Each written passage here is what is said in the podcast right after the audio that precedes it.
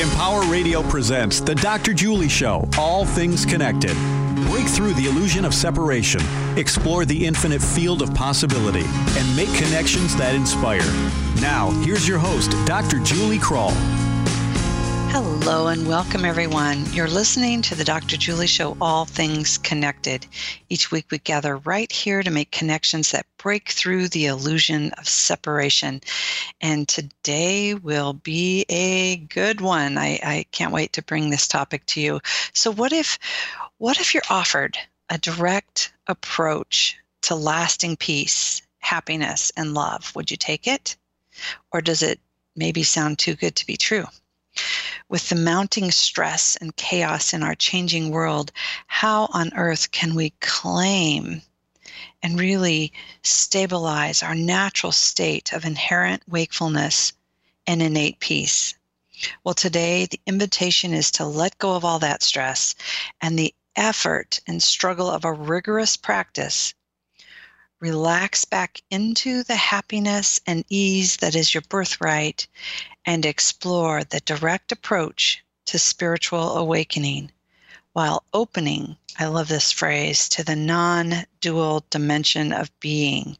I invite you to take a few deep breaths, bring your awareness into this moment, open your mind and heart and settle in to your essential wholeness as I introduce our guest.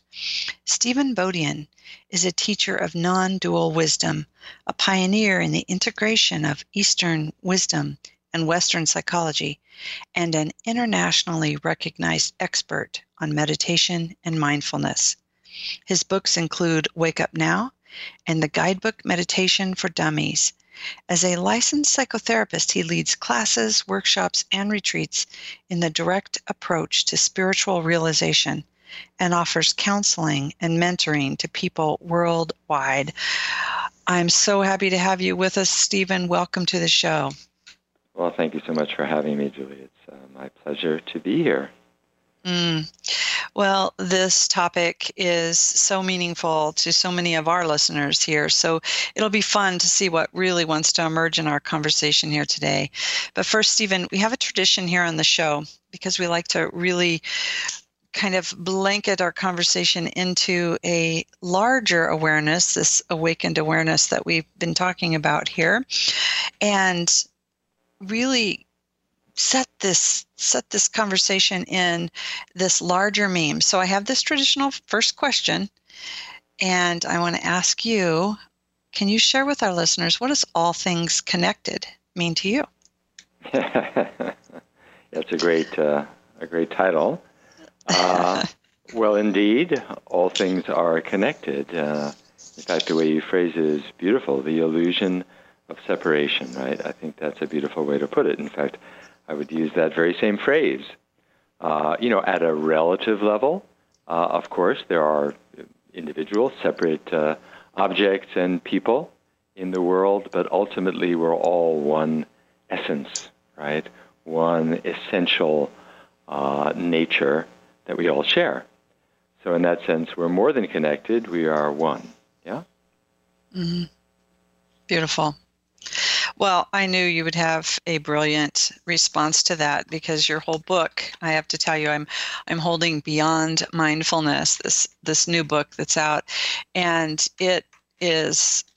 I, and I apologize if people aren't highlighters or earmarkers or margin writers, but it is really covered, covered, covered, covered with yellow highlighter everywhere, and mm-hmm. and there's so much here. So I really appreciate your literally. It's it's a small book, um, not really easy to read, and yet so powerful in pointing us to this um, direct approach that we'll be talking about here. But you and I love this part. You were a Buddhist monk and then came to mm-hmm. Western psychology. And a lot of us Western psychologists go toward the Eastern.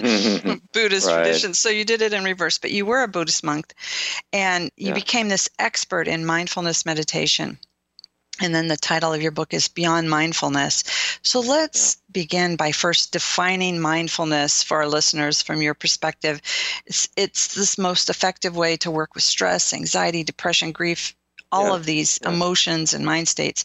But there's there's so many beautiful benefits, but you bring us to the awareness of limitations of mindfulness. So let's start, right. Stephen, with that. What is mindfulness?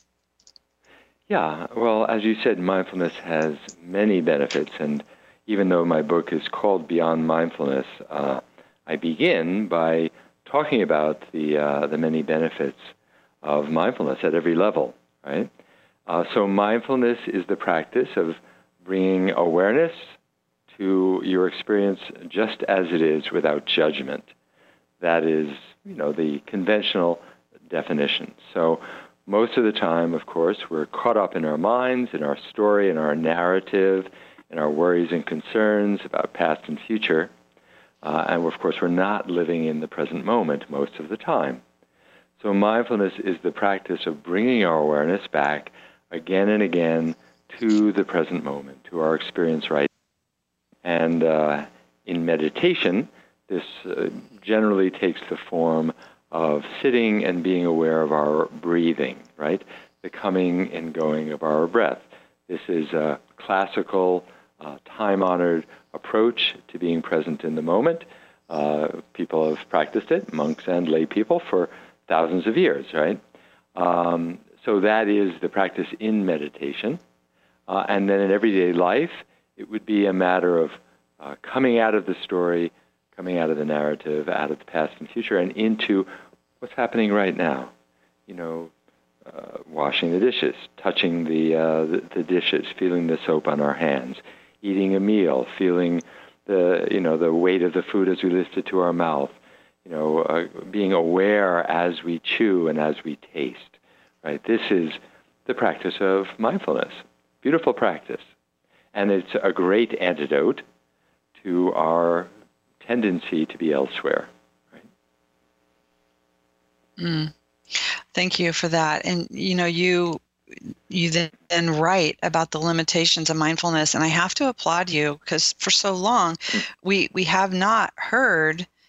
Um, I haven't, in just paying attention to what's on the market and coming out in, in books and training and you know mm-hmm. mindfulness is a beautiful practice and um, buddhist psychology is really uh, couched around this this practice of mindfulness and yet mm-hmm. you address some of those limitations and mm-hmm. in, in going beyond mindfulness which i really appreciate yeah. so yeah. let's let's talk about those limitations because it's creating mm-hmm. that sense of duality that we're trying to let go That's of right. That's right. So again, I just want to preface by saying that uh, I, I, do not in any way want to discourage people from practicing mindfulness. If mindfulness yeah. appeals to you, uh, if it's uh, been of benefit to you, then by all means, please continue practice, practicing mindfulness. You know, uh, but there are limitations to it uh, in terms of awakening to the non-dual dimension of being that you uh, mentioned from my book, um, to spiritual awakening. Right? There are some inherent limitations. Now, one of them is that by creating a practice out of coming back again and again to the present moment or sitting in meditation and doing a particular practice, we're reinforcing the sense of a separate person, a separate meditator, who needs to keep doing something in order to be present and awake, right?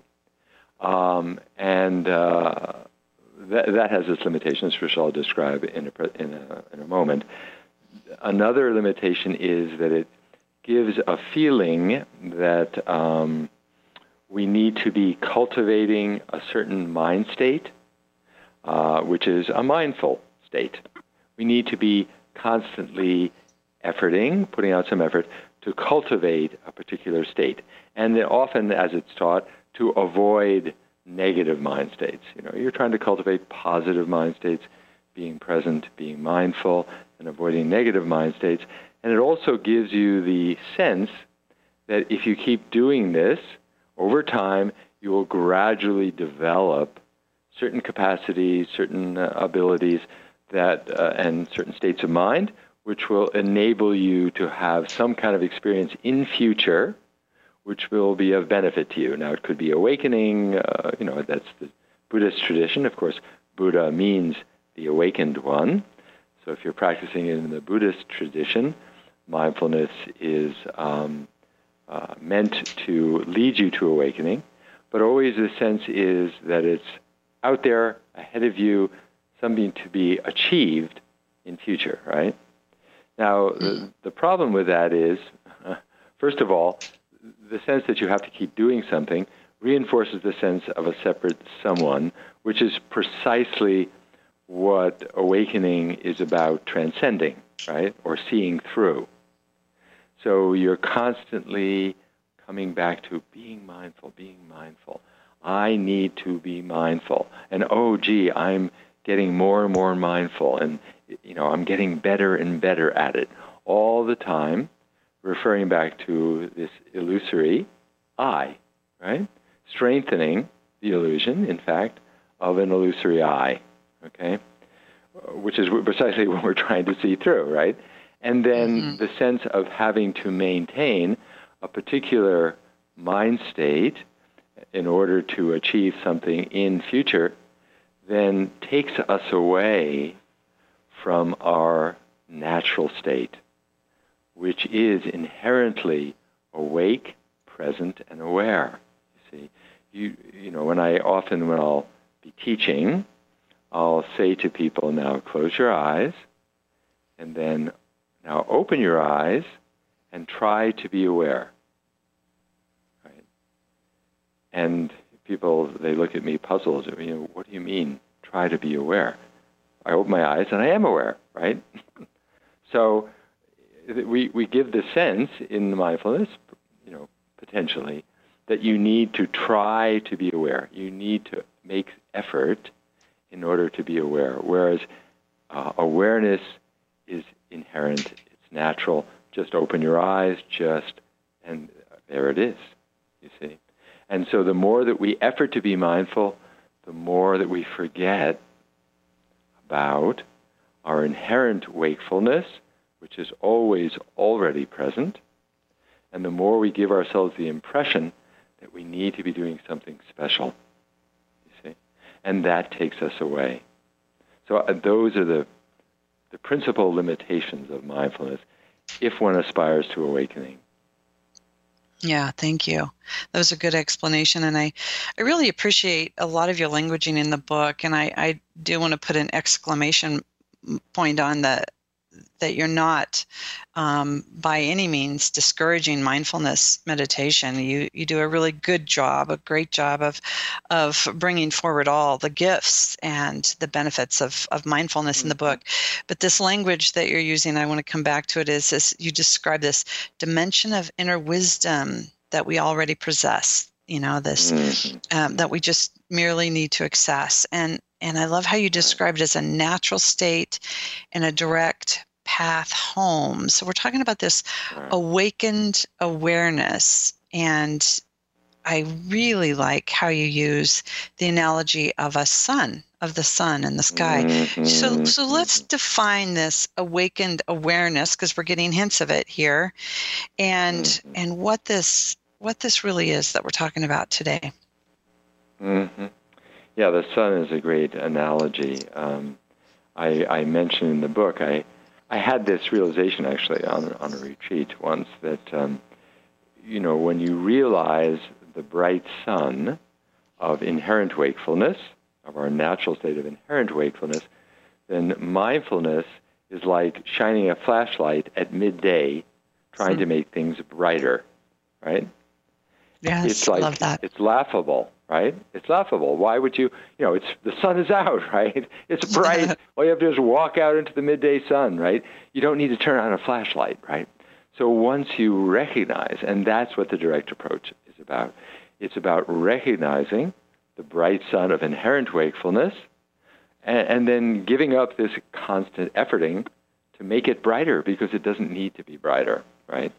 Uh, so it, it's really more about a recognition so the process uh, goes more about working with a teacher uh, and teachings that are pointing directly to this inherent wakefulness and then having a direct uh, realization, a direct recognition of this inherent wakefulness. And once you recognize it, see, that's the, the difficult part, is the recognition of it.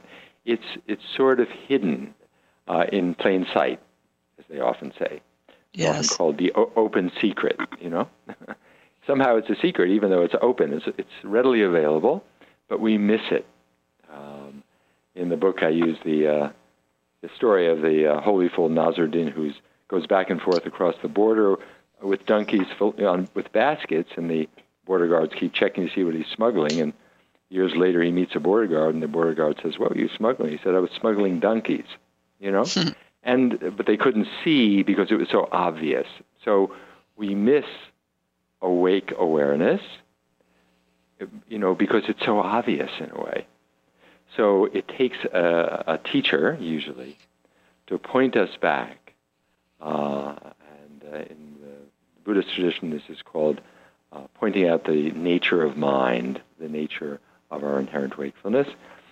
Once you see it, then you can never really unsee it anymore. And then it's more about learning to rest in it, learning to come back to it, learning to abide there. You know, you don't have to make any effort, but you do have to remember to come home. You see, because the mind will take us away, right? Take us away into Yeah. the past and future. So again and again, we notice. So in a certain way, there is a practice, but it's more like the post-awakening practice of remembering who we are, remembering to come home. Ah, yes, I see. I'm caught up in thought. I'm caught up in the story. Again, it's so compelling. you know, the story about what I need to do and how important it is and how my survival is at stake and all of that, you know, coming out of that back to this inherent wakefulness. That's the practice. Yeah. So it's a different kind of practice. There is a practice, could say, until the practice becomes effortless. Mm. Stephen, you you just brought up that the story and that thinking mind. Let's let's use that. I, and I also really appreciate your example of when it finally um, you had that experience. I think you were driving along on the freeway, maybe contemplating one of your Right. teacher's questions. But let's Right. let's bring that into the thinking mind too, that wants to create stories, that wants to think thoughts, and you do you you talk a lot about the images, thoughts, feelings, senses that we have, and and how that's not what we're talking about here. Right, exactly. Well, the you know the fundamental illusion that we're trying to dispel is the illusion that we're this separate, solid someone surrounded by separate, solid someones in a world of separate, solid objects. You know, uh, that's the illusion, and uh, we spend a lifetime constructing essentially. Uh, you know, from an early age, it's constructed for us, of course. Uh, our conditioning uh, creates a lot of what we take to be who we are, and then we continue to compound that with further stories, you know, usually based on the early conditioning. Again, I'm a psychotherapist and a psychologist, so, uh, you know, I've become very uh, uh, attuned and expert on the different stories that the mind can tell, right? Uh, so we develop a narrative. Who I am is this person. I'm this age, I'm this uh, gender, this is what I've done with my life or not done with my life. These are the mistakes I've made. These are my limitations. These are my strong points.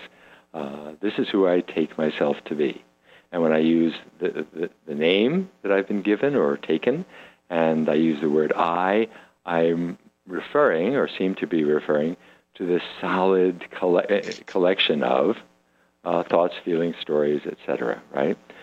So the practice in the direct approach is to examine this um, construct, essentially, to inquire into it and to see through it, to penetrate through it. You could say to deconstruct it, although in a certain way it doesn't really exist. Once you see through it, the solidity starts to fall apart, you see.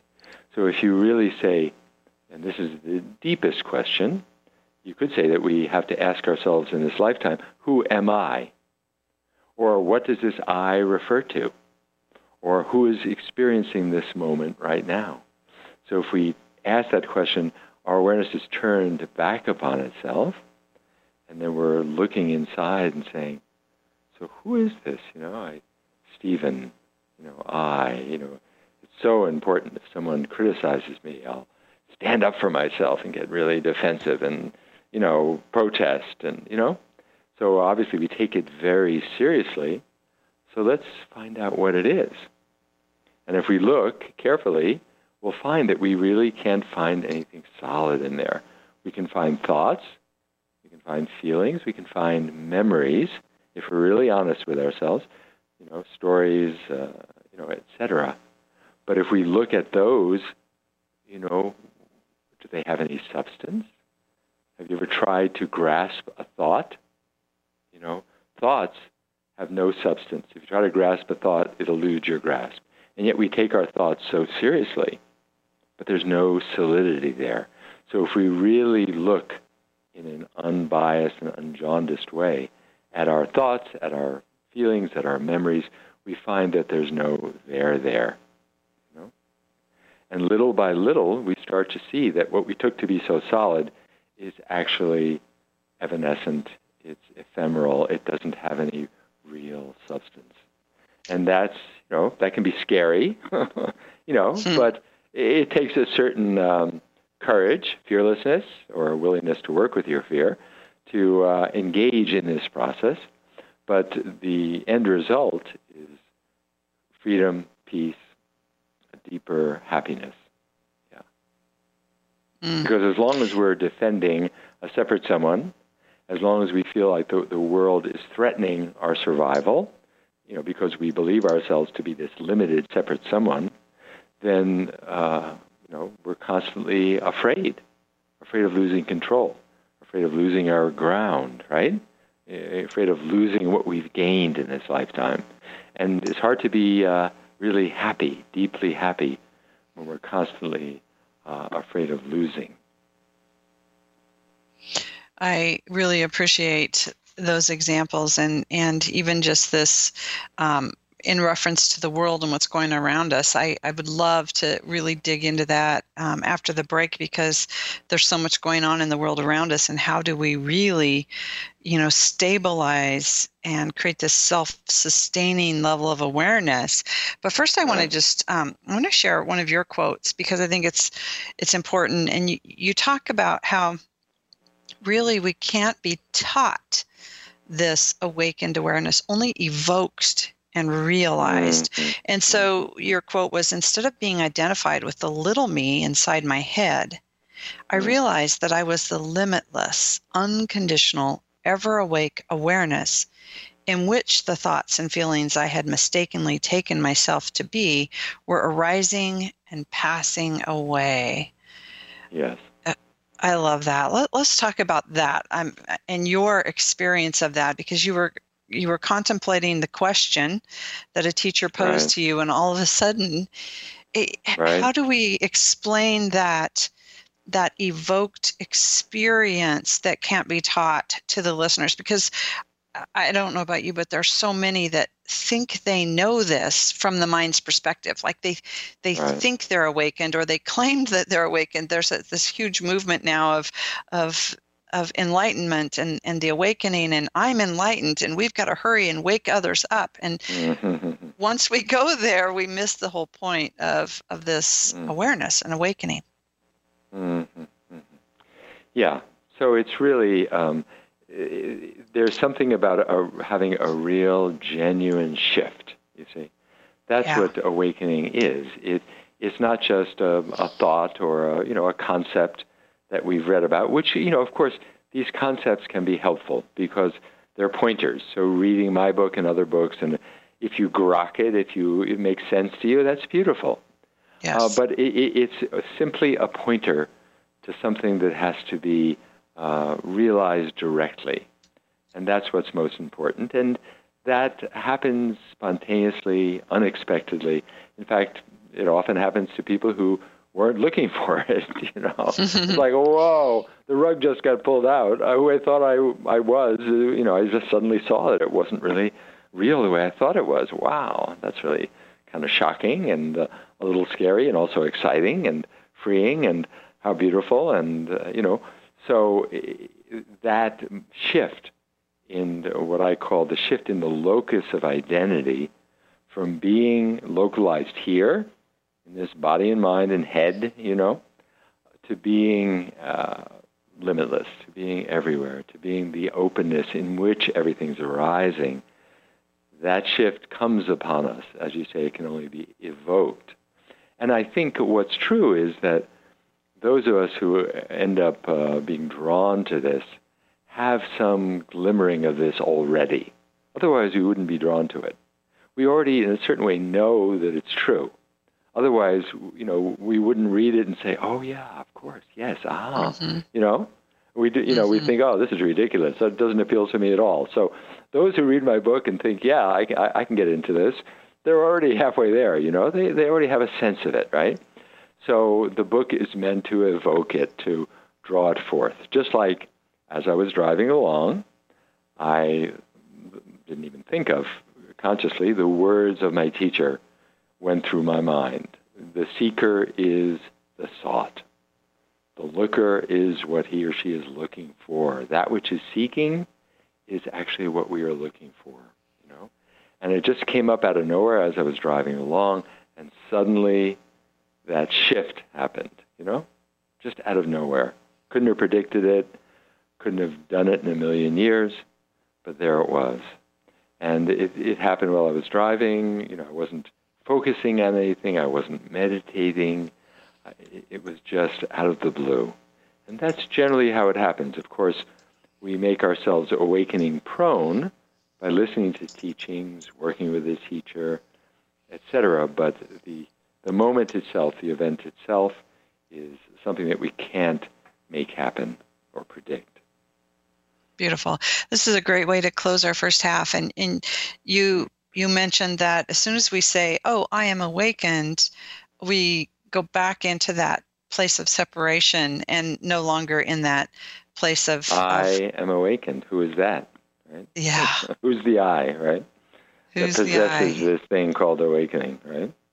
Absolutely. Oh, thank you, Stephen. We are sitting here listening to the beautiful words and inspiration of Stephen Bodian. We are going to take a quick break. We'll return in just a moment.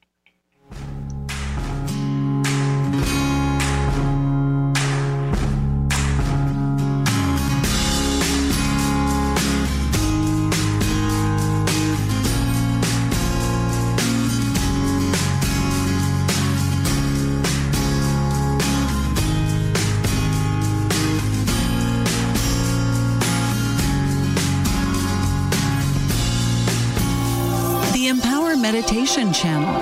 Non-stop meditation music 24 hours a day in the new Empower radio app. Music to empower your meditation, help you relax, sleep, or provide a calm background while you work. The Empower Meditation Channel is interruption free. Listen now with the Empower radio app, free in the App Store, or listen online at empower.fm. Soothe your soul, calm your mind the Empower Meditation Channel. My dad came to live with us last month, and you know, it's going pretty well. I feel like I never have time for myself. With him being around more, it really lets us catch up on things. His memory isn't what it used to be. We get up and we have coffee. He usually wakes up at 4:30. Then we go for a walk. He needs lots of my attention. I do need to keep an eye on his medications though. That's important. Sometimes I feel like a pharmacist. I'd say John and the kids are adjusting. Pretty well. They honestly have no idea what I'm going through. It can be a little challenging. Help. But so far, so good. I could really use just a little help. For those dealing with the daily struggles of caring for a loved one, we hear you. That's why AARP created a community with experts and other caregivers for advice, tips, and support. Together, let's help each other better care for ourselves and the ones we love. Visit aarp.org slash caregiving. A public service announcement brought to you by AARP and the Ad Council. You don't usually get a stock tip from a 16-year-old, but I'm here to tell you about a different kind of stock. It's called Better Futures, a stock for social change that's not about making money. Instead, you invest to help students like me go to college. This is beyond a simple donation. It's the opportunity for America to invest in its kids and take an active stake in the future of the country. The return on your investment isn't money. What you get back is knowing you protected our potential. So one day, that potential can grow up to become surgeons and architects, executives and engineers, people who can change the future just by being a part of it. My name is Alicia, and I'm your dividend. Invest in better futures with UNCF. Visit uncf.org slash invest. A mind is a terrible thing to waste, but a wonderful thing to invest in. A public service announcement brought to you by UNCF and the Ad Council. This is a test to find out if you know it all when it comes to children. Name one of the leading killers of U.S. children age 1 to 13. What's the best way to protect children in a car crash? At what age and size should a child start using a booster seat? Don't assume you know it all when it comes to car seats for your child. Go to safercar.gov slash the right seat and know for sure. Brought to you by the National Highway Traffic Safety Administration and the Ad Council. Radio to inspire, encourage, and empower you. This is Empower Radio. Now, back to the Dr. Julie Show. All things connected on Empower Radio. Welcome back. Hey, if you're inspired by our conversation today, I invite you to share it with others and maybe even listen to it again. You can do that by visiting my website at thedrjulieshow.com, where you'll find all the archive links as well as a listing of upcoming guests. Also, stay connected all week on our Facebook page, All Things Connected with Dr. Julie, where we continue the conversation. I am here talking today with Stephan Bodian, author of Beyond Mindfulness. You can find Stephan at stephanbodian.org. I'm going to spell that for you because it's a little different than you might expect. S T E P H A N B O D I A N dot org, stephanbodian.org. Stephan, thank you for sharing this with us today. I think it's such an important conversation for us to have with everything that's going on in the world. And I want to really bring this um, into a new level here and talk about the body and feelings and, and pain before we move into really what's going on in the world. You had written, you can't cultivate or develop awakened awareness because it's always already occurring. You can only recognize it, approach it, and relax into it. I love that mm. relax into it piece. So, in order for us to do that, I think we need to understand the role of, of this physical body as well, and feelings, sensations, and even physical pain, because sometimes pain can really really shift our mind into a fixated sense of awareness on pain. And and it gets so confusing. I have lots of people asking me about that so often. So let's just talk about body and and our senses and sensation and and really what is how is that different than what we're talking about right here? What is the role of the body? Well uh, there are different levels. We can approach it um, the body, uh, you know, we talk about a body as if it's solid, you know, uh, and of course, uh, in everyday life, we need a body that's solid to lift things and move things and get us through the day. Um, but in fact, if you go to your experience of the body, uh, we experience the body as sensation, right? As energy, you could say.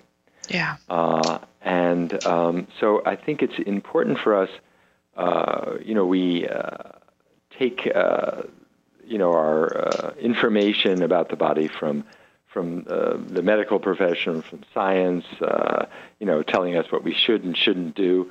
But I think it's really important to tune into the body as energy and really become friends with our body, familiar with our body, right?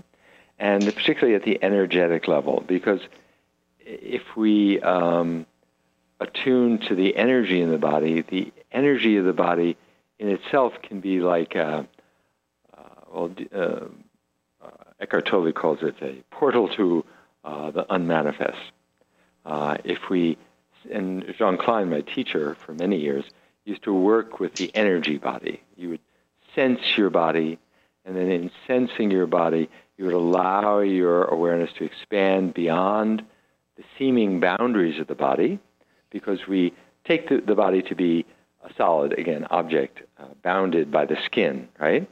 But if we sense the body, uh, really feel into the body, in fact, you can do it right now, just sensing uh, your body, you'll find that the body as you experience it, not as you read about it uh, or see it in the mirror, but as you experience it directly, is actually a field of sensation, a field of energy.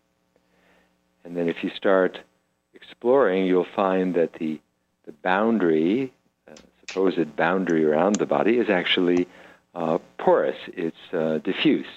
Uh, you could even say it's non existent, right? So that the inside and the outside are really just one continuum. Huh?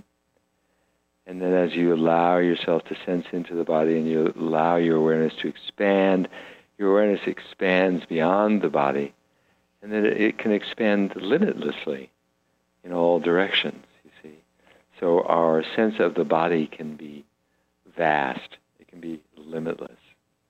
And so then we can come to realize that everything we experience is happening in us, in this vast field of awareness that we are. See, so sensing the body can be a doorway into this uh, understanding, this direct experience of ourselves as limitless awareness.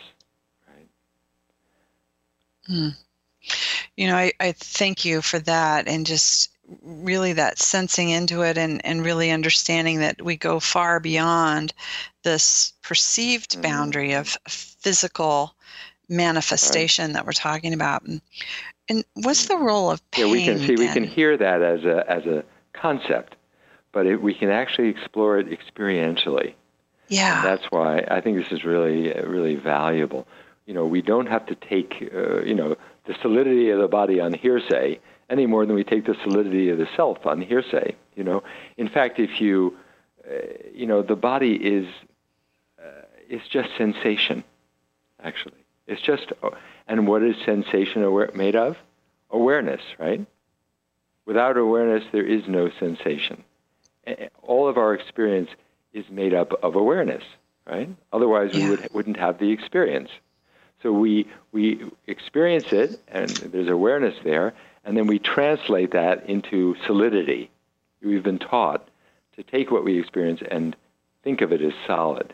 But in fact, if we come back to our direct experience, all we are ever experiencing is awareness. So we can come to the recognition that everything is awareness, not just inside, outside, everything. And this is where it comes back to all things connected. If everything is awareness, if that is the substance of what is, then of course we're connected. there's, there's only awareness, right? Yeah. So anyway, excuse me for taking that a step further. Yeah. Well, and an, an important concept that you bring up that I appreciate deeply is the simultaneity of being the awareness and being the awareness that's in this experience of an individual. Um, can you speak more to that? Well, I, I, didn't quite understand what you what you said actually. Well, the, the simultaneously we are this awareness. That's all that is, and yet yes. we identify and have this body, this form, and this individual I that has beliefs right. and memories and thoughts. And but there's this simultaneity of this small right. self that we talk about and the expansive um, truth or reality of who we really are. Yeah, it's one of the one of the great paradoxes you could say, is that we are both everything. You know, if we really see our essential nature, we uh, include everything. You know, again, everything connected, everything one. And at the same time, of course, we wake up in this body. Our awareness comes to, uh, uh, you know, awakeness in the morning in this body. We go about the day uh, you know, putting food in this mouth and not in other mouths, and we earn a living, and we do all those things and relate to other people uh, through this body, of course. Uh, but then to recognize that we are also essentially this vastness, this limitlessness, this openness, this awakened awareness, to know ourselves as both simultaneously, as you put it. So our deepest ground is in sometimes called the absolute, is in awareness, consciousness, spirit, whatever word you know we choose to use for it. That is our deepest ground. Our deepest knowing is that that is what we are essentially. And at the same time, yeah, you know, if pain is happening here, we're going to feel it, and it's going to affect our mind state. Uh, you know, or we have relationships, and uh, you know, it's important that we, uh, you know, feed and nourish our relationships in this particular form. So both are true. But if we're only living in this form and identified with this form, then we're going to suffer. See, so uh, we need to know ourselves, uh, uh, who we are essentially, in order to be free of suffering, to be uh, happy, as you said, lasting happiness, love, and peace. Mm. So you brought up suffering, which I just want to mm-hmm. just acknowledge that um, you talk about that as as really when we are in that illusion of separation, we create the right. suffering. Right. You also talk about the difference between the ground awareness and awakened awareness, and I think there's this subtle piece that is important for our listeners. Can you explain that? Uh, well, um, awa- uh, yeah, awakened awareness. See, um, the exercise I did earlier, I had I invited you to do open your eyes and look around and try to be aware. You don't have to, right? Awareness is uh, innate. All you have to do is you don't have to do anything actually. I mean, opening yeah. your eyes, you open to the visual, but it's already there. But uh, awakened awareness is when awareness awakens to itself as the ground of being. Mm. And that's what awakening is. In other words, you realize that this awareness that is, first of all, the way it generally happens is, first of all, we wake up out of the separate self and realize that uh, you know, I'm not just this body and mind. I am awareness, and it's limitless, and it's boundless, and it's free, and it's it's very exciting, right? But still, there's there's a subtle duality there. I am awareness, and then there's this world out there, right? But the the deeper realization is that I am awareness, and awareness is the ground of being. It is the substance, the essence of what is. That's when awareness awakens to itself, awakened awareness. Mm. Now, this may sound very, uh, you know, lofty and unattainable, but really it isn't. And uh, it, it's simply recognizing our essence. That's all. Yeah. Yeah. Yeah. Our essence, that true nature. Beautiful. Yeah, okay, nature. so yeah. Yeah, thank you. Thank you for that. And, and really looking at this body, the physical pain, I think all that's really important. And I want to get to what a lot of um, is happening in mass consciousness right now. There's there's so much going on in our world, and not only is there, you know, lots going on with our understanding of ourselves as we're awakening to this this ground of awareness there's this um, shift in in everything around us. When we get to this point, everything shifts. But right now, there's so much fear in this illusion of separation. And not only is there fear of, of things changing around us, but there's natural disaster. There's so much going on. And and I love one of your quotes, everything that's revealing itself right now is not only unique, it's inherently complete, meaningful, and perfect, even with even with all of its obvious imperfections. And when we rest in this awareness, we, we do come to this peace that you're talking about, this lasting peace, this inherent unity and, and beauty and, and love and happiness and, and all of this. How can we address what's going on in the world right now and maybe mm. bring in this medicine of awareness and awakening yeah. awakened awareness to what's going on mm-hmm. around us how can we help right. our listeners really rest in this awareness and and relax right yeah you said a medicine that's beautiful it is the ultimate medicine you know, yeah all our suffering and our, our, our pain and our ills but um, you know, uh, the most important thing is, of course, that we recognize who we are, which is what everything is, and not just our nature, but the nature of everything, the nature of reality, that we come to a clear recognition of it, and that we live from that from moment to moment, right? So, uh, you know, attempts to make things better out there, which can be, of course, helpful on a relative level, but the most important thing is that we can come from this deeper understanding, this deeper realization, and then this has an impact on everyone around us. You know, if you've met someone, you know, who is at peace and and just naturally compassionate and loving, uh, you know, and awake, you feel it. It has a, a resonance. It affects you deeply. You know, so if we can be this light in the world, you could say, uh, that that's the, the most important thing we can do. You know, of course, we can go around and you know try to share that with others, but uh, people are ready or they're not, uh, and of course, trying to proselytize people uh, is never very uh, successful. Um, and you know, you, you, I have to say that as someone who teaches awakening, you know, I've been doing it for many, many years. You know, and to see what's going on in the world, it, it does sometimes feel like you know it's a drop in the bucket, and and it is a drop in the bucket. You know, so we can't be daunted by that. You know, uh, the forces of of unawake unawakenedness, of darkness, of unconsciousness are, are have always been strong, and they probably always will be strong. So you know that's why we have to. We can't be uh, trying to make it perfect. We have to find the inherent perfection. That's what I was talking about in that quote you mentioned. Yeah. You see, there is only one reality. This one, right now. There's no other reality. This is it. So if there, if there's a God, this is God. You could say God's creation, or this is God. You know, uh, mm-hmm. uh, you know, from the more Eastern perspective and from my own understanding, this is God, right? there's no other God but this. So uh, you know, if you keep thinking, well, maybe next week or next month or next year, things will become perfect. You know, there is no that. That's all in your mind. There's only this.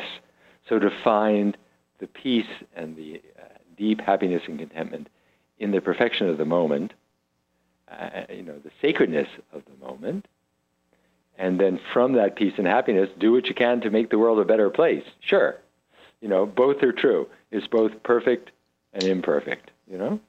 One of my yeah, Zen teachers said, "The world, you know, we're constantly losing our balance against a background of perfect balance.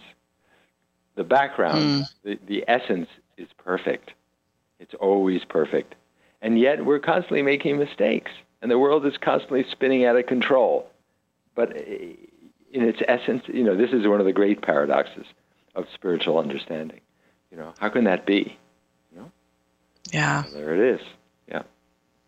beautiful. And it, it reminds me when I was listening to you, this spark of insight moved in me of, of looking at what's going on in the world, much like going looking at what's going on within our physical body, like that pain mm-hmm. that could, you know, create literally a, a fixation of our, our awareness onto the pain. It's very right. similar in in and, the and that's understandable. Without. Yeah, it's fixation of attention is yeah. really the source the source there, of yeah. actually. And uh, and it's of course if we have pain, physical pain, and we tend to get fixated on it, the most important thing, in fact, the most important thing across the board, is to have compassion for ourselves. You know, to really appreciate, you know, with you know a kind of uh, openness of heart that oh how painful that is and how difficult that is. You know, not to have these high, exalted expectations for ourselves. Yes, physical pain is difficult. But then the more that we can open to this more expanded awareness, which again, we don't have to make expand, we just have to rediscover, that allows us to uh, embrace the pain as just part of this moment, you know, mm. and that releases some of its hold on us. So, you know, physical pain is very challenging. So you know, first of all, to recognize that, to have compassion for that. And then the, the medicine, as you put it, is uh, to rest as this uh, limitless awareness. Yeah. Beautiful. So just like that physical pain, our global pains, um, this right. fixated attention, is it's the same That's concept. Right. That's right. Beautiful. Yes. Beautiful. Exactly. You wrote, I love this quote. When you're no longer centered in the contracted posturing of the imaginary self, but open to the limitless expanse of awakened awareness. You naturally want what's best for the whole rather than what's best what's be- rather than what's best only for the fraction. We talk a lot about what's best for the whole here on our show with our listeners and the good of the whole. And I really appreciate um, how you you speak to this and once we can experience this limitless expanse of awakening awareness we see everything in such a different way including what's going on in the world and what's going on in our bodies that's right and then from that place, we can act with wisdom, right, as well as compassion. Uh, mm. if we're coming just from uh, a sense of what's right and wrong and what shouldn't be happening, and a kind of anger and the discontent and uh, judgment, then our actions won't be very skillful. Again, we're not saying not to act, but uh, but to come from this deeper understanding and then to act in ways that are, are really wise and take into account the whole, the whole picture. So, yeah, Beautiful. Absolutely. Yeah. Mm. So, an important, I want to just bring this full circle because when you're talking about this wisdom and this action, again, practicing mindfulness really prepares us. It like prepares the terrain and and our mm-hmm. understanding of how we can go into non-judgment and and really hold things in a very different way. So um, i love the brilliance of of that and what you've done with this whole body of work. Mm. Yeah mindfulness is a, beautiful practice and at a certain point y- you may feel moved to go beyond mindfulness and that's why it's the book has that title right it's yes. like yeah, practice mindfulness by all means, you know. But then when you get to the point where you think, gee, you know, I think I've kind of reached the end of mindfulness, or, you know, I want something a little bit slightly different, you know, a little different perspective, then you are open to the next step, to the beyond mindfulness. Yeah. Beautiful. Stephan, this has been a delightful conversation for me, and I'm sure for our listeners as well. We just have a few more minutes, and I'm wondering if there's anything that you didn't get to say that you wished you could. Uh, well, you asked some wonderful questions. Thank so you. I, I don't. I don't feel. Uh, I don't feel uh, that there was anything uh, that uh, I didn't say. I, I, think I'd like to emphasize that um, and again, I, I love the name of your show, and some of the things you said at the beginning were things I would have said myself. So we're very aligned. You know, and you probably do this already, but just to emphasize to people that again, this is not so uh, far fetched. It's not. It, it's accessible. Uh, awakening is really uh, available, uh, but it's a different. Reading these teachings, uh, it's different from perhaps some of the usual spiritual teachings you might be accustomed to. The direct approach is a little different. It's becoming more popular, so many of your readers may be uh, aware of it, familiar with it. Uh, but again, it's not uh, it's not unavailable. It's really available uh, to you. That's why it's called the direct approach.